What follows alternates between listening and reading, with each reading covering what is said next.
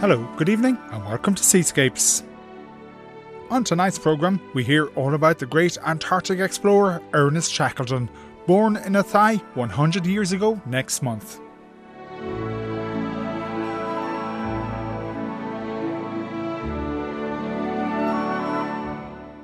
The centenary of Ernest Shackleton's death is in January.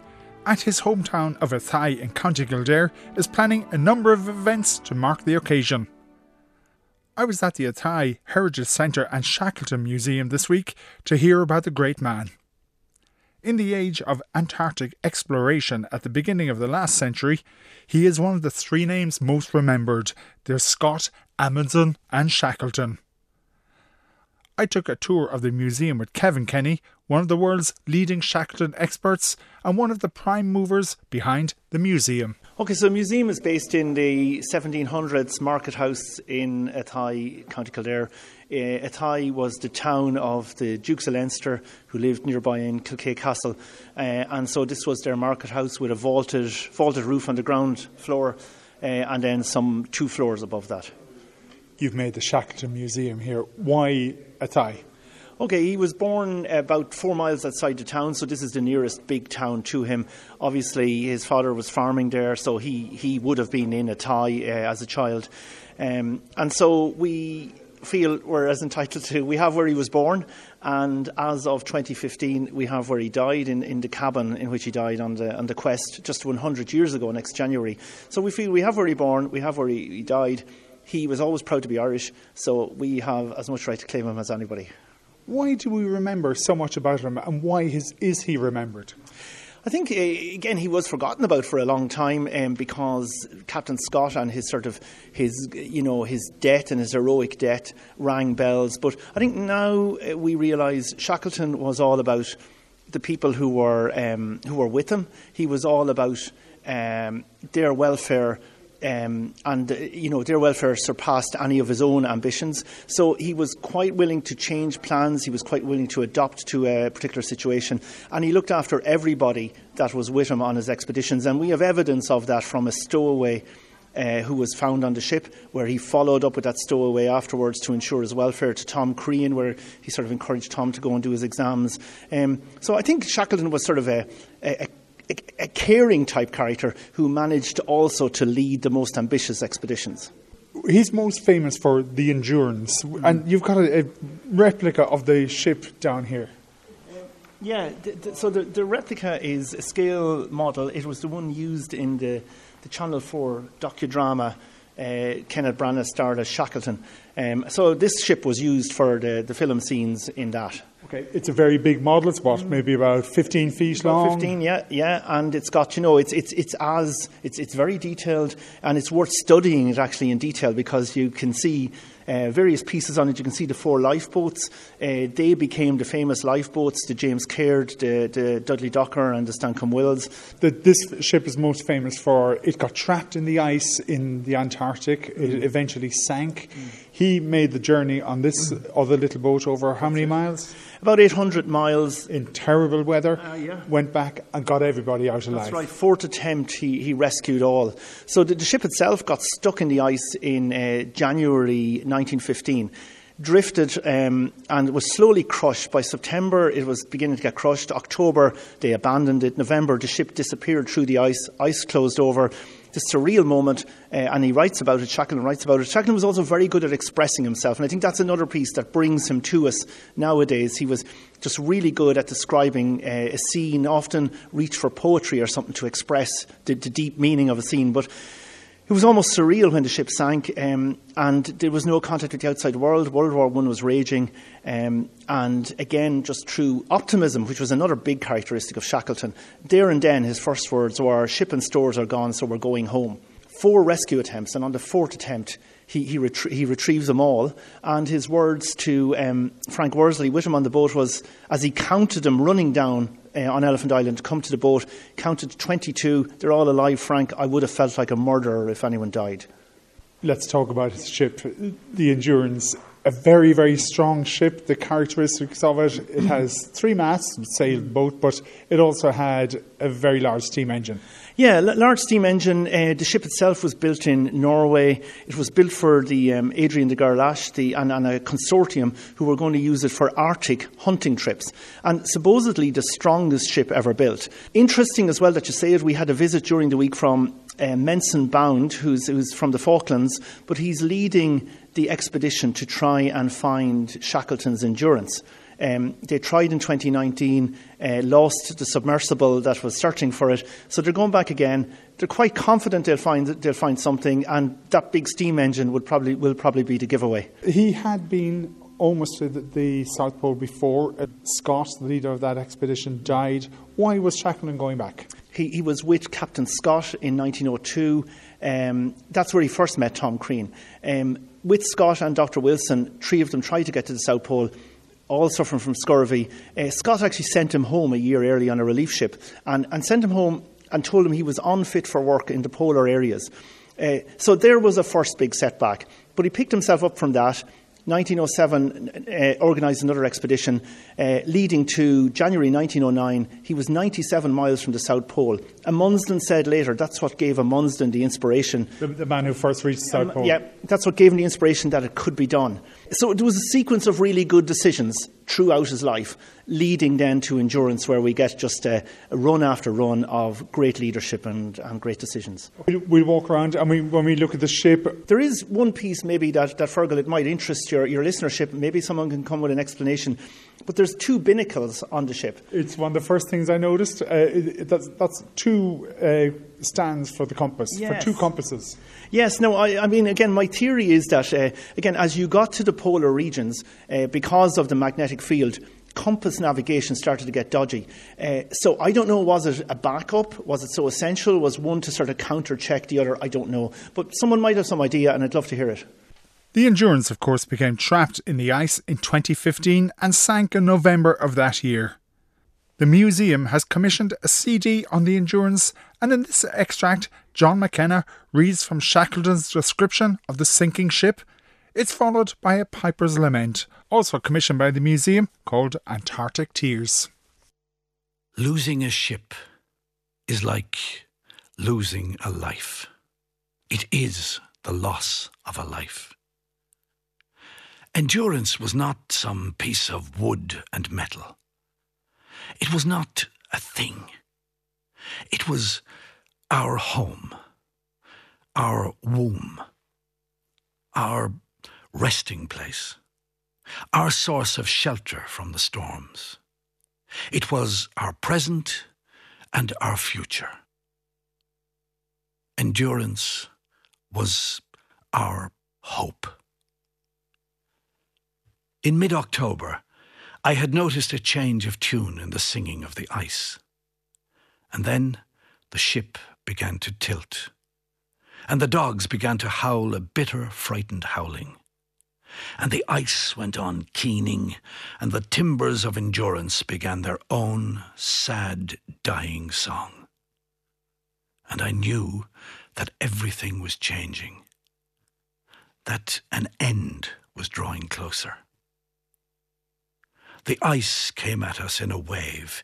Its movement was slow, methodical, calculated, but unstoppable. And then the ship began to leak. Antarctic tears spilled in instead of out. Icy, bitter, black, emotionless. There was nothing we could do as a frozen sea moved and crushed against the sturdy timbers I had thought would last the winter and beyond. The ship was doomed. I ordered everyone to leave Endurance, and we took as much as we might carry from her hold. Back and forth we went, while she moaned and shifted uneasily, unwilling to let us go refusing to accept the inevitability of her fate. Camped on the ice floe, we went back time and time again, taking only what was useful nails from planks, some of Hurley's photographic plates, but less than he'd have liked. The rest we smashed so that there could be no change of mind. I took a few pages from the ship's Bible. My gold watch I left behind. But I insisted Hussey take his banjo. Its music would be our companion and our encouragement. We would hear it and remember home and remember the possibilities of the other lives we'd lived and hoped someday to recapture. At five o'clock on the evening of November 21st, after the ice had stepped back like pallbearers at a funeral, Endurance slipped lower in the water, her stern pointing skywards. We stood wordless on the ice floe while she said her last farewell. A cacophony of cracking timber and rushing water. And then she was silent, sinking into her watery sepulchre.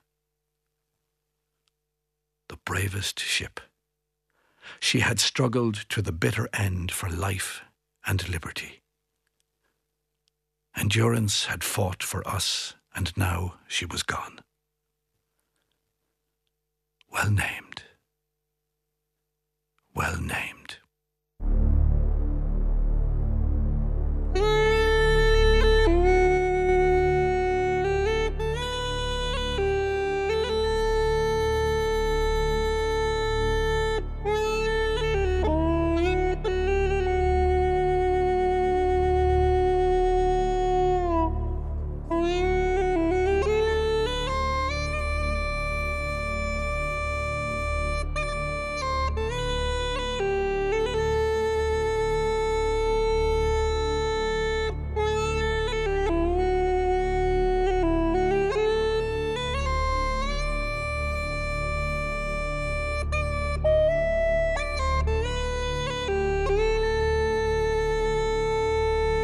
Music composed by Brian Hughes. You can get that CD from the Athy Heritage Centre Museum. Now back at the museum with Kevin Kenny, and on to another one of the exhibits. We're here then. There's a, a part of one of his ships, not actually the Endurance, but another one in the museum. Yeah, so this is the crow's nest from the Shackleton Rowett expedition, uh, where the ship the Quest was used. So this was his final expedition, the one he died on, and it was all happening actually hundred years ago, as, as we speak. He, he, died on January the fifth, uh, nineteen twenty-two. The crow's nest here. Um, uh, we got it through the good offices of the South Georgia uh, Heritage Trust and uh, uh church in London, who had it. Uh, it had just lain in a vault there, but um, obviously, crow's nests were essential for ships working in ice. It Goes on top of the foremast yeah. so that the, you have a, you look out there to see exactly. what's going on. Exactly. So the lookout, yeah, the lookout up there, really important to be able to direct the helm as to which way to go if they were navigating through leads in the ice. The unique one on this one, now there isn't actually any evidence of it here, but in photographs you'll see various pipes and wires going into it. Um, it was a heated crow's nest. And again, we think another of Shackleton's great traits were always wanting the best conditions for his, his crew. Be it the scientist, the best instrument, be it the sailors, the best gear. Um, and he was also he was the expert witness in the Titanic inquiry in 1912. And on that, he was on about if you give a lookout bad working conditions, uh, it's very hard for them to keep their focus. So we would feel that the heated crow's nest was probably an innovation that he was bringing in as a result of all that. On his evidence at the Titanic inquest, what did he say there? Well, he was very keen. So it was obvious he knew about ships. He knew about sailing ships. And remember, he was merchant navy. He started at, at the bottom as an apprentice himself. Um, so he was very keen on um, the conditions. As I say, if you if you put the lookout um, up for hours looking out, um, they're going to lose interest. If you put two up together, they will probably be talking to each other and distract each other. If you give them binoculars, that's an interesting one because th- that lower that the binoculars were left behind in Cove or wherever. Um, in fact, he says you know, the human eye scanning will pick out a, a, blip on the horizon quicker than the focus of the binoculars. So the binoculars will be secondary, the human eye first. Um, he also said about slowing down the ship. In his opinion, it was going too fast. There was a suggestion about trying to find an ice free route to North America. Shackleton said, no way. If you say it's ice free, shipping companies will stop having lookouts, and you can never guarantee that it's going to be ice free. And I think most importantly, um, tying in with Captain Smith on the Titanic, he said, you know, the, the, the officers on a blue ribbon ship with, with the board of the owning company on board are going to be forced to make decisions, are going to come under pressure to make decisions that they wouldn't make in normal times. We'll go on to another exhibit you have here a sled. Yeah, the sled here, and it's, it's a really interesting one. That comes uh, on loan from Jonathan Shackleton, who sort of leads the, the Irish Shackleton family. Um, Jonathan got it uh, from New Zealand, and it's one of the sleds. It's made of wood, it's about 15 feet long. Yeah, it's a standard called a Nansen sled, the design, and it's, it's about 15 feet long. The wood, in particular, you know, it would be particular types of wood, and it's bound by sort of hide, rawhide bindings. And, and this was shock absorbers. This was the way that the sled would, would work over rough ice, rough snow. Um, it would have been hauled by uh, in people. Shackleton also, the dogs could be attached to it, or ponies, or Shackleton brought a car as well to, to Antarctica. So, but this was the standard sled built in Norway uh, to that design. Um, and uh, again, Jonathan got it from New Zealand, and it's a sled that was used, one of the sleds that Shackleton used when he got to 97 miles from the South Pole. He was a great correspondent and a great diary keeper. Yeah, Shackleton was, was really good, I think, at, at expressing himself. And again, innovative. So he did. Um, uh, wax cylinder recordings, which you can still find. I think the, the British Library have them. You can still find them online. Um, he did, uh, and writing his diaries, of course. But he was also, uh, you know, at one stage he, he was asked um, about being an explorer, and he said, You can't be an explorer if you're not a romantic. Um, and he was very into poetry and literature. You have a replica of the car he brought, which is yeah. pretty extraordinary that he try and bring something like this? Yeah, well, there, was a bit of a story to this. This was the, the Nimrod expedition, and uh, one of his big sponsors was William Beardmore, a, a big shipbuilder um, on the Clyde. But William Beardmore had bought the Arrol Johnston car company, and this is a, a 1904-ish Arrol Johnston um, of the same makeup of the car that Shackleton brought. It's obviously not the car Shackleton brought. That car, I think, is in Christchurch in uh, New Zealand. Okay mostly made of wood. You wouldn't pass an NCT no. in a fish.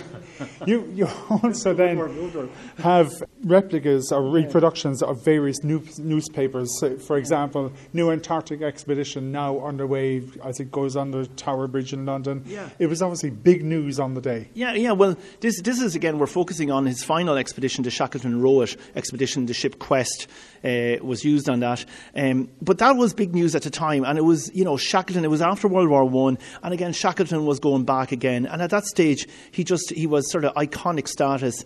Um, uh, on what he was achieving and what he had done and how he was what he was capable of doing. I think it was his capability. So on this one, he was going to sort of try and map Antarctica, um, identify different uh, uh, you know, different features on maps which had been reported as islands, maybe, but they were possibly icebergs or whatever else. Mm. So again, it was a whole expedition back down. He took Boy Scouts with him on, on this expedition, and again, all part of, um, I think, his interest in people and his interest in actually developing people, but it was also a big publicity piece, okay. you know one of his main interests was looking after his crew, making sure everybody got back alive, everybody yeah. was safe. Yeah, no, and, and again, part of that great leadership, uh, actually, it's, it's fair to say he never achieved, if you look at it in business terms, he never achieved the objective which he set out to do. Uh, but he had that ability to, to switch, switch mid track, look at what was ahead of him, and adjust to whatever was ahead of him always with the welfare of himself, but his crew in mind. Um, so, and I think, you know, he always came back. A hundred years later, we're talking about him fondly. I think uh, he's well regarded, and it was for that ability to flex. But he always came back with a huge success, be it, be it the overcoming, overwhelming forces to get everyone back alive. Now, and we, we go down here then, you, you have a huge project underway, which is, I'll let you tell us what it is. Okay, right. Well, I suppose starting where we're standing, um, Kildare County Council and the Department of Arts Heritage have come in. They want to redevelop this building as the Shackleton Museum. Um, and part of that then will be uh, the cabin in which Ernest Shackleton died from the, the Quest expedition, as I say, 100 years ago next January. That at the moment is, is being conserved in the west of Ireland, Conservation Letterfrack That was given to us fra, uh, by uh, a man in the very north of Norway. His grandfather had owned the shipyard that had bought Shackleton's ship after his final expedition, and they took the cabin off it in which Shackleton had died and preserved it. Why, why would they do something like that? They realised the value of it. They realised, not the monetary, they realised the significance of it. This is the Shackleton, the cabin in which Shackleton had, had bought. And there's a great story. We were, we were up at the shipyard in 2015, um, and the man there was able to tell us it, they took it off the ship, hitched it to a sled with 12 horses, and dragged it to their mountain farm and kept it there. And again, the conditions in the very north of Norway, above the Arctic Circle, the wood was, was all preserved um, in it. And that man was over here around 2013, 2014, saw what we were doing, and sort of said, uh, I think he should have the cabin. We then had a problem of how do we get it back. And contacted, just contacted literally uh, DFDS shipping company in Denmark. Um, the chief executive there, uh, very early on, expressed himself a big Shackleton fan and it all happened from there. It's now being restored in the west of Ireland. Yeah. Who's doing it? And I understand he's doing an extraordinary job. Yeah, Sven Habermann and his team in Conservation Letterfrack. Um, they have a great setup there and are just a great reputation in, in museums and so on um, in, in Europe. Um, so he is restoring it. to detail it just is mind boggling. Actually, um, I gave a talk in Plymouth about two months ago uh, on the centenary of Shackleton's ship departing from there, and they wanted to hear about the cabin. And I mean, Sven, they've matched the wallpaper on the roof of the cabin with wallpaper in a house in London. They've managed to trace back through the, the actual designation of that wallpaper, reproduce it. Um, there's also one or two fittings which aren't in the cabin. It's, it's largely very, it's very intact and structurally intact, but uh, he's redoing the fittings with timber of the same type from the same um, from the same era, you know. So the detail is just as as it's one of those people. He's he's a passion for his work, and he is doing this because he's interested in Shackleton as well. Okay. That's where he died. And if we walk over here, another exhibit you have, it's marking his death. And there's the Daily Mirror, mm. Shackleton dies on quest after influenza. Mm. The Daily Mail, Shackleton Diary, last century, six hours before death, I saw a lone star. You've reproductions and letters he wrote. Yeah, I mean, his death was, was a huge. It, it, it took time, obviously. He died on the ship in South Georgia.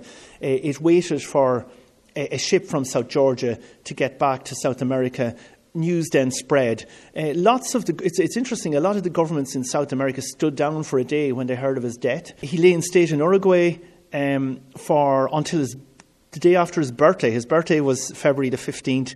February the 16th, uh, his body was taken from Uruguay. Lady Shackleton had said he should be buried in South Georgia, uh, in the Antarctic, because that's really where his heart lay. There was mm. a cairn to mark his grave. What's there today? Cairn is still there, uh, and it's used as a navigation mark for, for coming into Grytviken in South Georgia. The ship itself went on to complete some of the work that was planned for the expedition. They felt this is what Shackleton would have wanted, and they were probably right. Frank Wild was leading it. Anyone knew how Shackleton thought it was Frank Wild. When they came back, then they built the cairn to commemorate Shackleton. Still there today. Still there today, yeah, yeah. What's the future for you now? You, you have the centenary coming up yeah. just next month.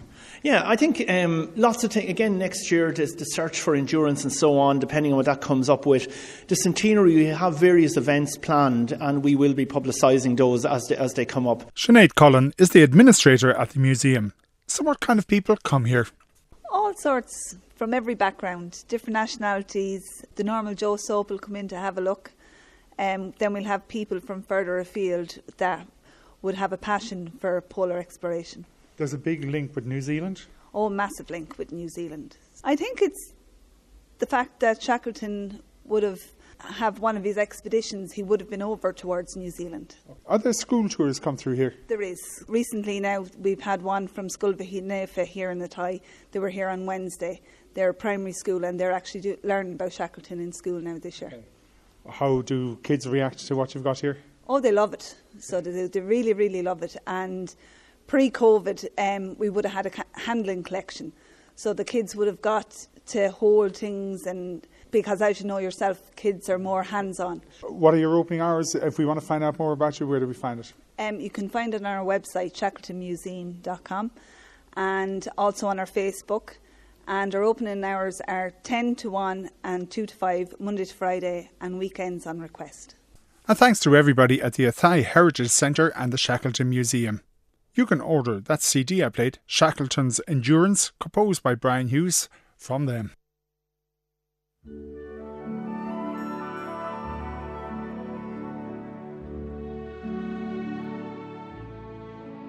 And that's it for Seascapes for this week. We're back at the same time next Friday. Everything on the programme is podcast. It's on our website, rte.ie slash seascapes. If you want to contact me or the programme, the email is seascapes at rte.ie. If you're anywhere on or near the water over the next week, stay safe.